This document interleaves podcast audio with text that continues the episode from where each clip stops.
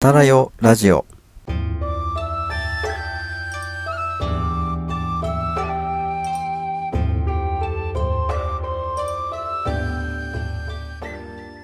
こんばんはひなじゅう男子翔平とこんばんは。お城の建築美を愛す愛理です。この番組は日本に古くから伝わる風習や食文化についてあんなことやこんなことを語り、日本各地の風土や文化を盛り上げていこうという番組です。今夜はどんなミラクルが起こるのでしょうかひなじゅう男子翔平とお城の建築美を愛す愛理と、そしてあなたと歴史の1ページを刻んでいきましょう。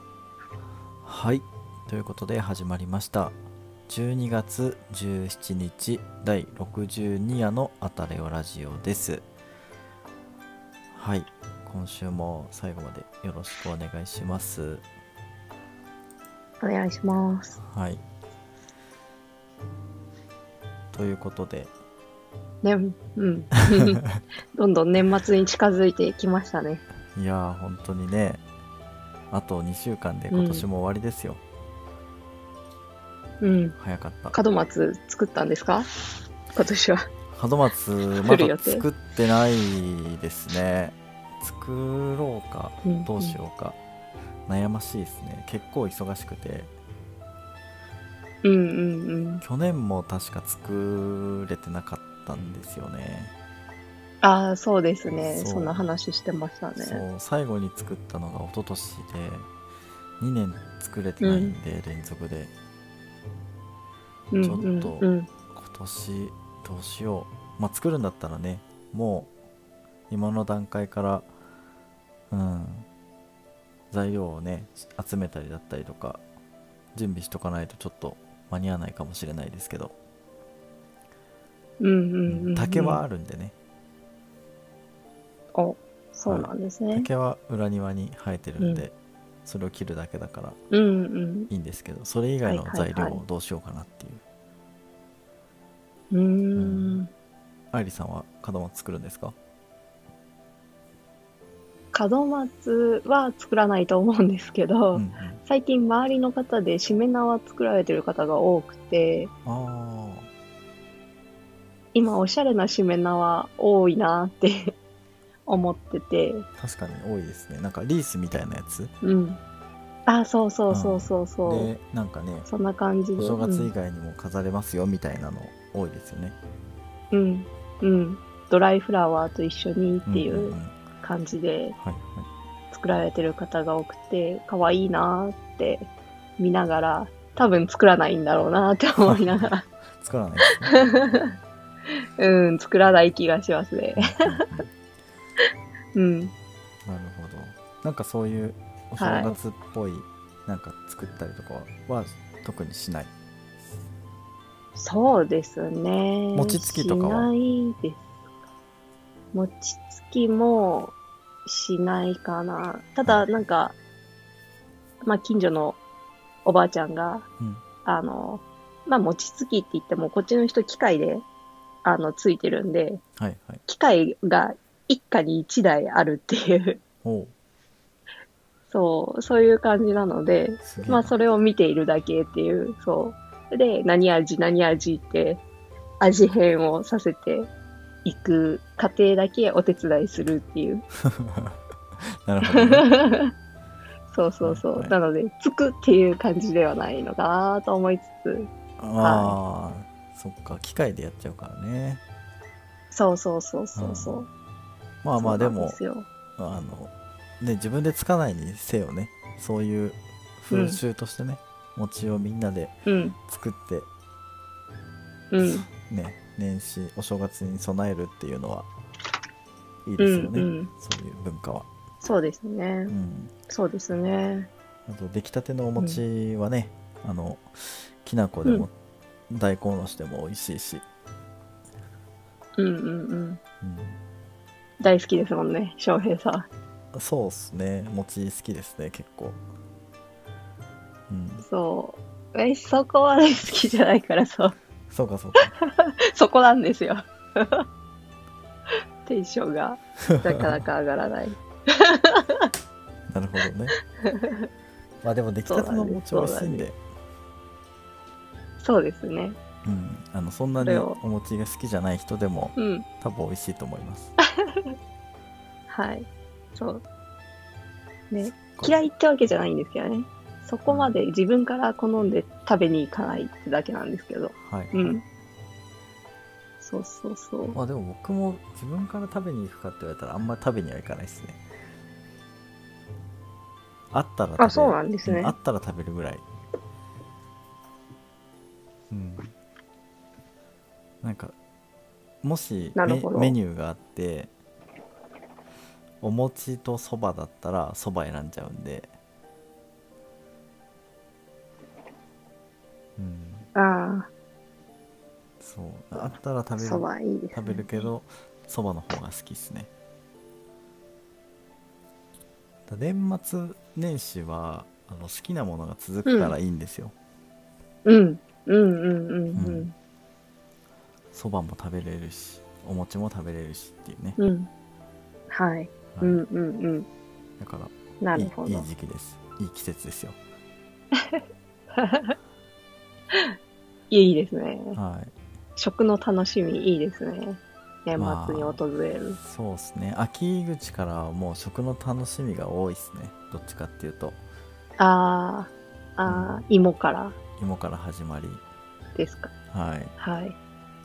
おう餅、んうんお餅にうん。ね続いてはい。まあその先はちょっと分かんないですけどまあでも芋の次ぐらいに新米とか、あれあですかね確。かにお米。 うんそうだ 新米も食べたわ新米も食べたしはい新そばも食べたし、うんうんうんうん。まあ、何かと秋炭水化物。いいです ねね炭水化聞い物てる限り大好炭き水化物。大変だ気持ちわかりますけど。芋も炭水化物ですもんね、うんうんうん。ああ炭水化物だな炭水化物はいいっすね 美味しいはい。美味し い。それは確かだ。うんはそんな、はい。食べ物ばかり話していますが、い、はい、今回のテーマも食べ物ですね。確か にそうだはい。まああれですよあのこの番組はうん日本に古くから伝わる風習や食文化についていろいろ話す番組ですから、はい。はい、だそかうですねらいいんですよ食文化はい。はい「あたらよラジオ今日のテーマは、鶏肉を柏と呼ぶ問題。」はい 問題なのかっていう話ですけど、はい、はいこれがね、どういう経緯でできてきたかっていう話ですよね。うんあのいつだかの放送であれですよねなんかお肉の名前が、うねんいろいろ出てきて、馬肉は桜とかねイノシシがはい。ボタンとかうんうんうん。 鹿肉がもみじとかねいろいろありましたよねでその中で、はいまあなぜ鶏肉が柏なのかっていうのが納得いかないというふうに言っていて、あ、そうそうそう。でそのじゃあ、ね、語源を考えましょう調べましょうっていうふうになったんですよねそうですね。うんはい。でその謎が解けたということで、溶けたのかっていうところですが、ああはなるほどはいい。うんうんうん。まあまあじゃあ早速ね私から。なぜ、はい。うん、鶏はい。鶏肉を柏と呼ぶのかおはい。話ししてください、はい。まあ、これはなんか、結構、有名なんですね。私、よくわからなかったんですけど、はいあの、江戸時代のうん前期に、五代目江戸幕府将軍、徳川義綱うんつ違う違う、綱吉うんによって、あの、施行された、生類憐れみの霊ってあったじゃないですか。ははいはいありましたねはい。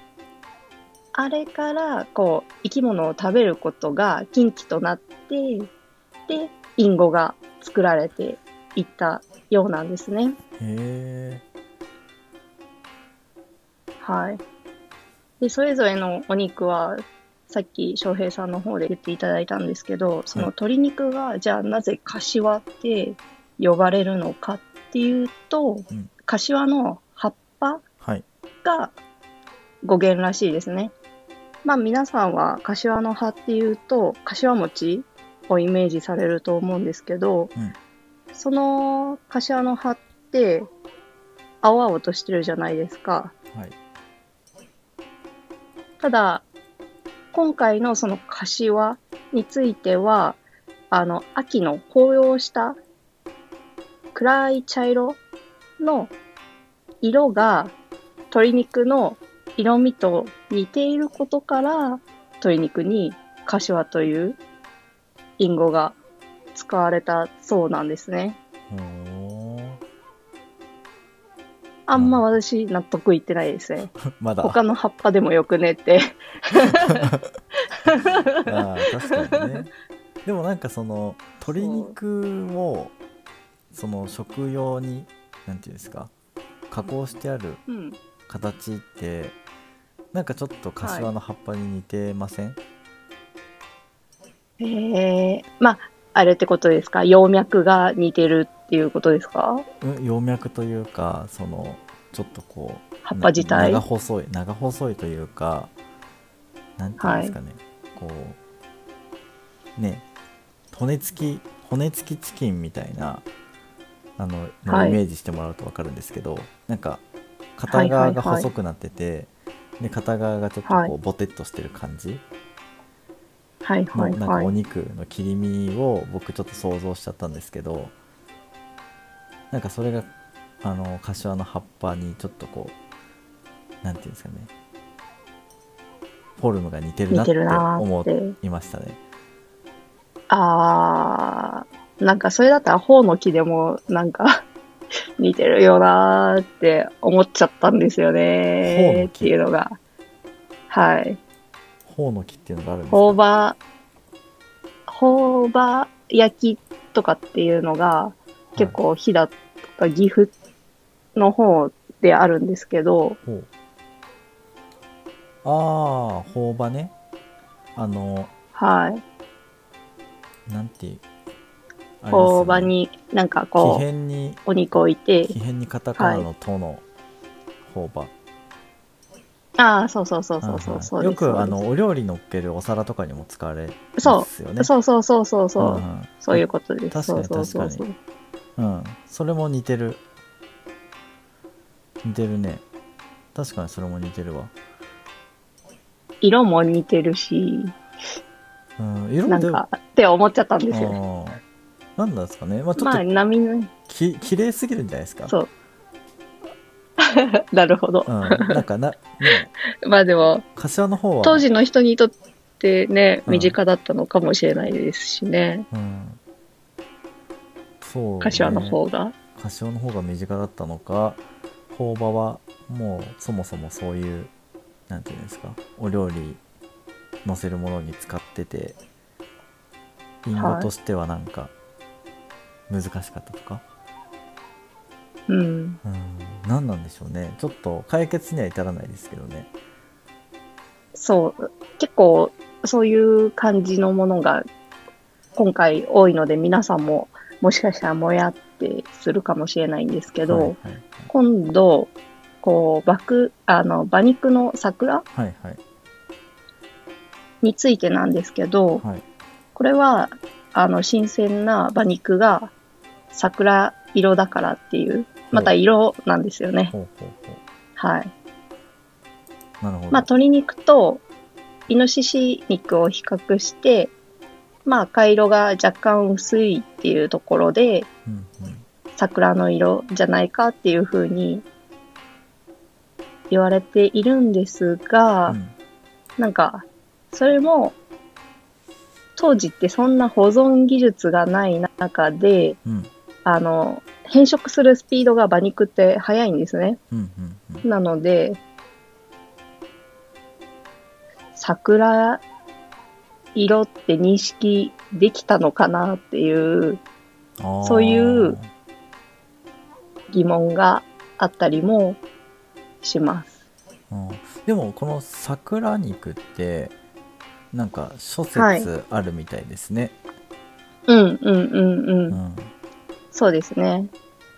なんか馬がこう餌をたくさん食べて冬を越すからうん春の馬肉は脂が乗ってて美味しいからっていう説もあるそうですね。そうです旬の季節。そうそうそう春に食べる肉が美味しいから、まあ、桜とかねあとは千葉県のはいはいはい桜市、今でいう桜に、はいあの幕府の牧場があって、馬がたくさんいたっていうところからなんかそのうん桜にかうんうけんて桜っていう漢字が当てられたっていう説もあるみたいですね。うんうんうんうんううんん。まあ、色の説だとちょっとね別に桜じゃなくてもいいんじゃないかっていう話になっちゃうんで、うんちょっと鶏肉とね似たう感じん、そうそうそう。だからなんか ねそのさく桜桜に当てたっていうのはちょっと納得できるというか、 確かに。うんうんうん、うん。まあ、あと桜の時期に食べると美味しいから桜、うん、でもどうなんですかね、はいは冬の間にたくさんのね餌を食べるのってうん、他の動物他のね。ああでも他の動物はないか、クマとかイノシシとかは冬食べないか食べるかクマは食べないけどイノシシはあ食べてそうだな冬あでも馬もそういう意味ですよ冬入る前にたくさん食べといてうん、で冬を越すからああじゃあやっぱどの動物でも言えることですもんね、そうそうそうそうそうそうそうそうそっかそっかなるほどね、はいえでそうなってくると他の動物も気になりますねい、はいですよね はまあでも鹿に関してはういん、あの納得いきましたはい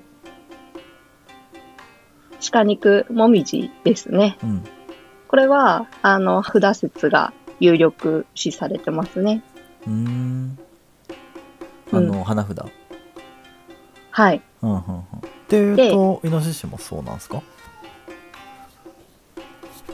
イノシシは うん色なんですけどね。イノシシは色。イノシシは色なの にあの鹿はあれなんです花札なんですねはい花札です。はいはいそう。なるほど10月じゃないですか、鹿は。鹿は10月えはい。10月の花札にはい載っていて、ほうほうで、その絵柄が、あももみみじじはいはいはいはい。なるほど、なね、ので、もみじ。はい。ちなみにね、あの、この間、オフ会の時に、うんあれですよね、その、タカピさんが、うんうんあの、仕方の語源は、あの、花札からなんだっていう話をしてくださったんですよね。ああそそうの花札そのの鹿はそっぽ向いてるからっていうはい。そうそうそうそうそう。はいはいそうで、なんでとなんだろうねみたいな話をその時してませんでしたっけああしてたしてたはい。10月だからです。あ10と鹿はい。そういうこと、は完全にさシャレじゃんい。ちなみに昔は鹿とって呼んでたらしいですね。ああ鹿とね発音は合ってるかわかんないですけはいど、はいはいはい。まあその鹿頭があのなまって鹿頭になったっていううん、略され、うんだというかなんかへはいはいうん、変化してって、はい。そういうことねはい。ああそういうことなんだはい。そう。ではそっかそっかはい。先ほどち、ちらっと言ってしまいましたが、うんイノシシ肉のボタンは、はい。イノシシ肉が濃い赤色で、ボタンうんうんの色と似ていることから、ボタンと言われた説がうんうん有力視されてますね。うんなるほどはい。まあ、ただ、あの、ボタンって呼ばれてたのは、あの、期間短かったらしくって、へえ後々ずっと言われてたのは山クジラ山クジラらしいですね。ははいうん、そうなんだはい。山のクジラ。まあそれはそれで美味しそうですけどねクジラを食べる文化は昔からありましたからね、ですうん、うね。ん以上になりますかね。うん。うんうんえっ、と鳥と馬と鹿とイノシシはないる。ほどねはいはいちなみに豚はなんか隠語あるんですかえっと、そう、なんか前話した時に、はい牛って隠語ないよね、みたいはいなはいはい話もしてませんでしたっけ、うんしてたしてたで、うん。で、牛と、あの、豚についてなんですけど、はいやっぱり日本って牛と豚を食べる習慣が江戸時代ぐらいまで、まあ明治ぐらいまでなかったうんうんそうなんですよね。はいなので、そういった隠語がないっていうことらしいです。うなんか明治時代以降に、その牛と豚肉、その肉食が解禁されて、うんで、初めて日本人は口にするようになったそうです。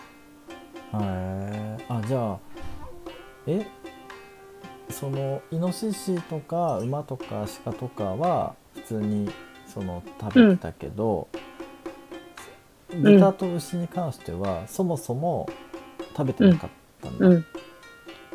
うん。だかららしいですねインインゴを使ってもその食べ、うんん。インゴを使ってまで食べたいっていう風になってなかったってことかうん。まあ、全く食べてないのかはわかんないですけど、はいはいそう。なので、うん。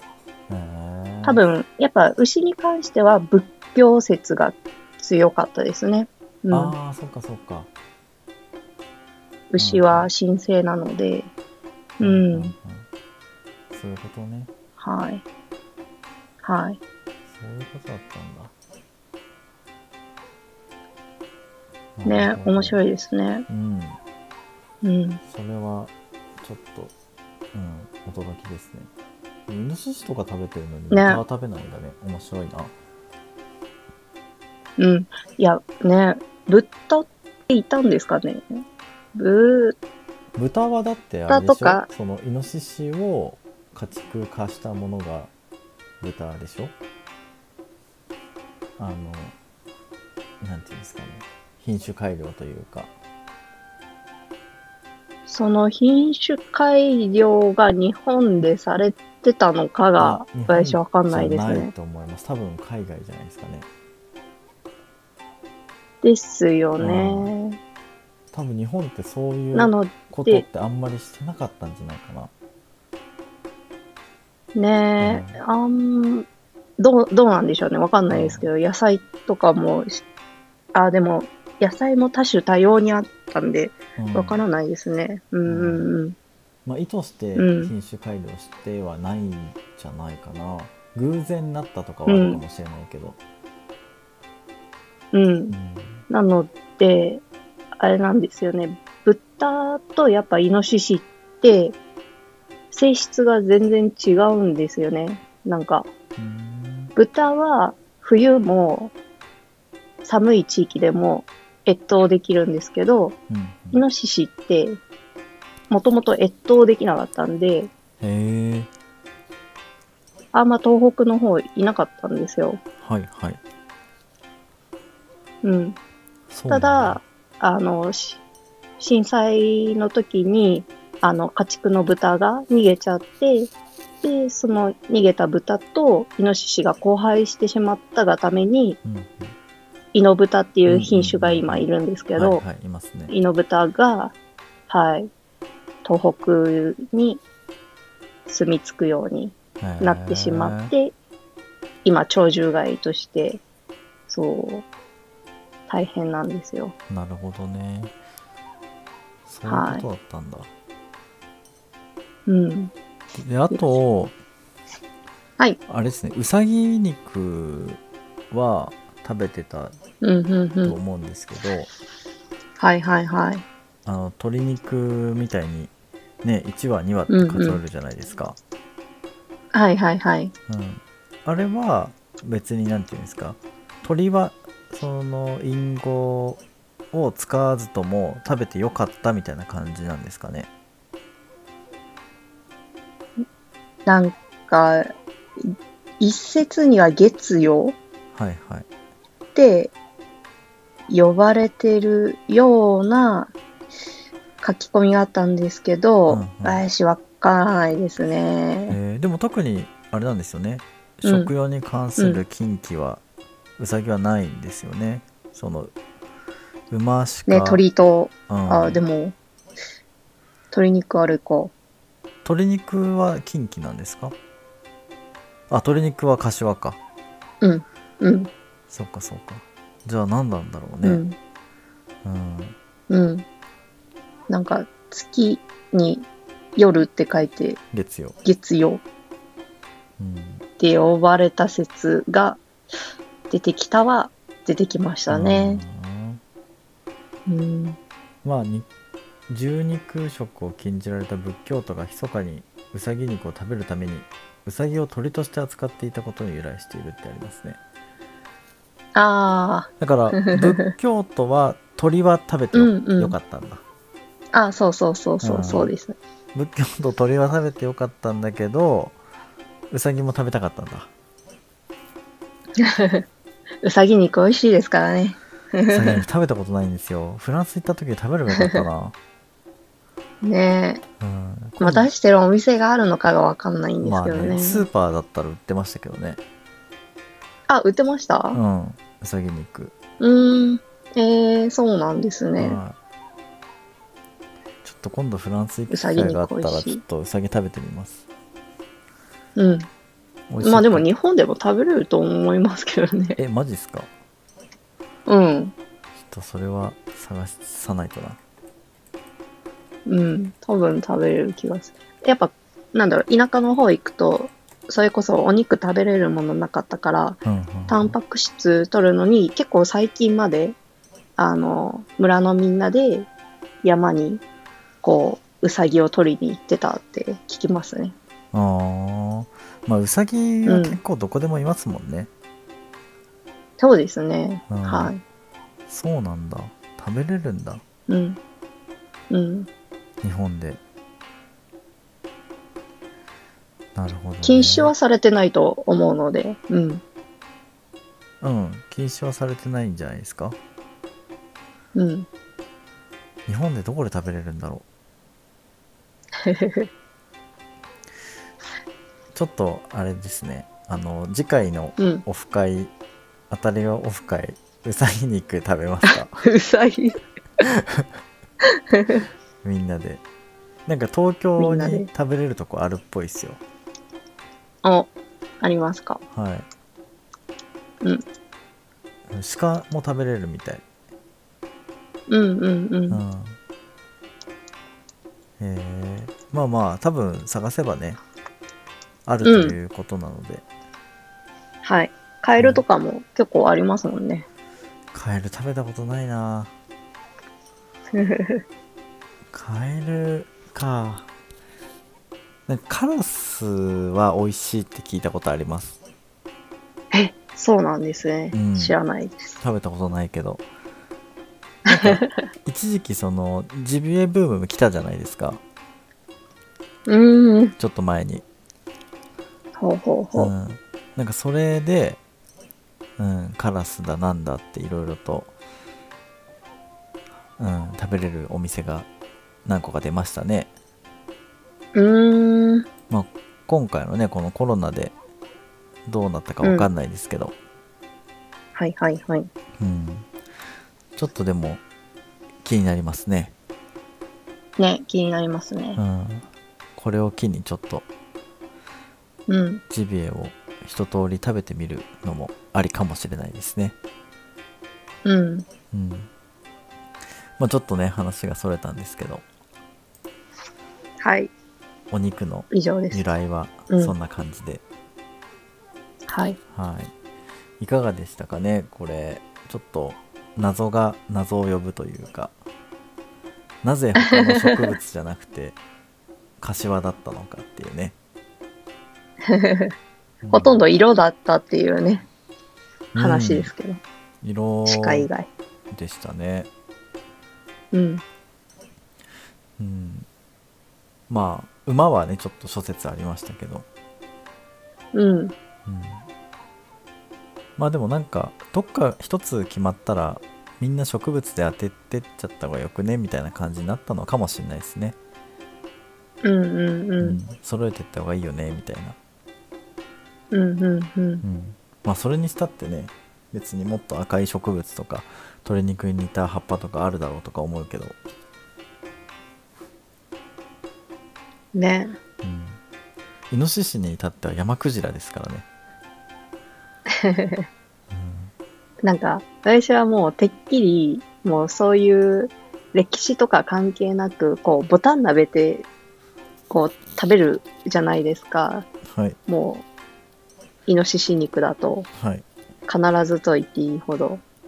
その、ボタン鍋の姿が、ボタンの花びらのようだなっていつも思ってて、あーそっちかなってずっと思ってました。違うでしょ逆に似せてるんでしょうね。うん、ボタン鍋だからボタンのね花びらのように盛り付けてるんですよねそうそうそうそうそう、逆だったっていうね。そうですね、うんはいまあどっちが先か問題はいろいろありますよね、はい。うん、そう。まあそういったところは解決できたかなっていうところ、ろで、はい。はいそれは良かったですはい。まあまだまだねあの日本の風習とか食文化の謎っていうのはたくさんありますからそういったものをね、はいまた取り上げていけたらいいですうね、ん。はい。はい。ということで、えっと、コメント返し、行ってみますか。はい。行きましょはい。う。今月のテーマがですね、一応12月なので、今年1年を漢字一文字で表すなら、はい。今年買ってよかったもの、はい。リスナーさんのことを何と呼ぶか問題。はいです。はい。ではコメント返していきます。はいまずは、たかぴさんですね。はい。ありがとうございます。ありがとうございます。これは、えっ、と、前回じゃなくて前々回の60夜のオフ会の振り返りについてですね、はい。考えてみると、基本早寝している私が、あたらやをリスナー故障問題に絡んでは筋違いやな。 オフ会楽しかったなぁと振り返りできるから集まった価値はありました。といただいてます。ありがとうございます。はい。ありがとうございます。早寝している私が当たりリスナー故障問題に絡んでは数 字違い。そんなことないですよ。だって、ちょっと、うん、僕らもライブ配信の時以外は早寝してます から、 収録ですから、まあねうん いいんですよいやでもリアルタイムうまいこと言って、ちうんょっと逃げようとしてるなぁそうそうそう感が。そうですね。なので、あの、関係ないです。いつ聞いても、アタララジオを聞いている人は、アタラがリスナーなので、はい。全然、すれ違いじゃないですよ。 ただね、故障名については、あれなんですよね。ちょっと、あたらよを意識した故障名がいいよね、みたいな話で進んでいたっていうところから、うん。うん。こういう話が出てるのかなと思って。そうですね。うん。うんでも全然回答お待ちしております。はい。まあ、前にね、一個あげてくれましたもんね。うんそうですね。ははいい。なんか、そんな感じでね、いろんな案をバンバンいただけたらなと思います。はい。では次、しーちゃんさんです。ありがとうございありまがすとう。ございます。今年の漢字は、かま、かな鎌倉殿の13人で、正明寺はもちろん以前から知っていましたが、他にもいろいろ住んでいる金沢区の歴史も改めて知ってよかったですといただいてます。うん、はーい。カマ。なるほど。うん。うん。いいですね。はい。鎌倉殿の今年13って人感きっじかけでいろいろ歴史を深めることができたんですね。ね。うん、どうですか鎌倉殿の13人。もうだって終わりでしょ来週で、うん。うんうんいよいよですねなんかあっという間だったなっていう、うんはいなんかん来週っていううか明日はうんそうそうそうあ、はあは鎌倉なるほど殿、まあ、鎌倉殿に限ったことじゃないんですけどあの、はい歴史をそのモチーフにしている、まあ、ドラマとか映画とか漫画アニメもそうですけどあの基本的にその忠実にしている場合はもう何ていうんですか誰がいつどの戦で亡くなるかって分かってるわけじゃないですか。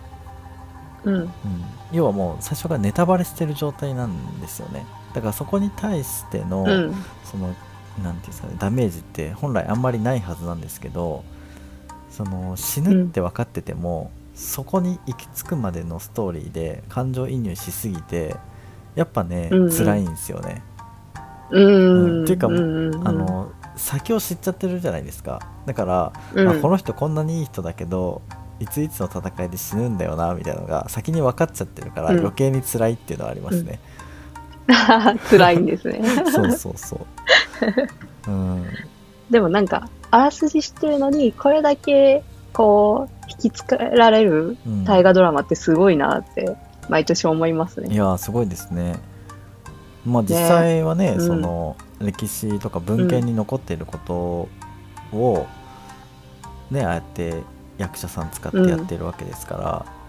まあ、より、うねんリアルにというかイメージつくんですけど、うんううんんでも本当にそうだったかもしれないとかっていうふうに思いますもんね、うんうんうんああういんう映像作品見ていると、うんうんううんんだから文面だけでは伝わらないいろんな感情が入ってくるから余計にねこう感情を揺さぶられるんだろうなって思いますああ映像の強みですねね本当に役者さんの表情とかねうん憤、ううんんうん憤りとかって文からは伝わってこないじゃないですか文字からは基本はなかなか事実ねだけだからうん汲み取るのも難しいですよねそうそう、んこの時どういう気持ちだったんだろうとかってなかなかね汲み取れないけど、まあ、そういうのをねちゃんと分かりやすくやってくれるから大河ドラマすごいなって思いますうんうんなるほどうんははいまあ、しーちゃんさんの今年の漢字は「鎌」ということで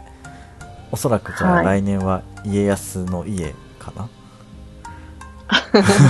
いやいやこうかもしれない安をああそ結っち、構のはいはい、勝手にまあまあ勝手にそ見るれはね前提だけちょどっとわかんないけどそうですね。多分、今回、あれじゃないですか。その、ね、金沢区のね、地域もあったからっていうところもあるんでしなるょほうどねな。るほどそうういうんことうかんうんうん。まあまあちょっとね、それはまたより来身年近のっていう。お楽しみということでそうですね。はいお楽しみで。はいはい。で、しーちゃんさんからもう一通いただいてます。ありがとうございます。はいありがとうございます照明寺自体も以前は周りが海だったので今よりもっと攻めづらかったと思いますでも昔の鎌倉街道の浄土が照明寺の石門まで来ているのでどうかなといただいてますはいこれはあれですかね愛梨さんが正明寺うんはのい作りがお城としての機能がすごかったっていうふうに言っていたことに対してコメントをくれてるってことですね、はい嬉しいですうね、んこういう視点うんうんただあれなんですよ街道が近いっていうのも城の利点なんですようんなので、はい。多分これはやっぱり白機能として、うんうんというか、守り、攻めづらいうんうん地形に照明寺を置いたのかなっていうふうに、ちょっと私は勝手に推察してます。はい。うんまあでも基本的に昔のねそのお城作りの、まあ、セオリーじゃないですけどお城を置いたらその周辺にね寺社仏閣を配置してそこをねなんか砦みたいな形でねいざとなったら使うみたいな、っていうのはよくある話ですよね。そうですうねん。まあ、なのでそういうセオリー通りに使われていたんじゃないかなと思います。はい。はい、まあ、ちなみに、その、赤い門があったんですけど、はいそこに北条家の家紋があるっていう。え結構、匂わせをこの間、私、ツイッターで載せてたんですよ。うんうんうん。あんまり反応なかったんですけど、そう。なるほど結構、あれを見た瞬間、おーって思いながら、最初、その、 家紋だけ撮ったんですけど、うんつまんないなって思って、引いて撮ったんですよはいね。はいは。はいい、っえーじゃあていう余談です。は工い。場系がやっぱりうん。何かと絡んでいたということですね、うん。うん。ですね。はい。はいということでコメント返しはい終わりですかね、はい。ありがとうございありがとまうごす。ざいますはいえっとこうやってねいろんな人からコメントいただけるとそこからまたねお話が膨らんだりとかあとさらなるね謎というかミステリーが生まれることもありますから、そうですね。はい、またそれがね次の深掘りテーマになったりする可能性もありますからねあのどしどし送っていただけるとありがたいですねはいはい。ということで、えー改めて12月のテーマはい。お願いしますはい。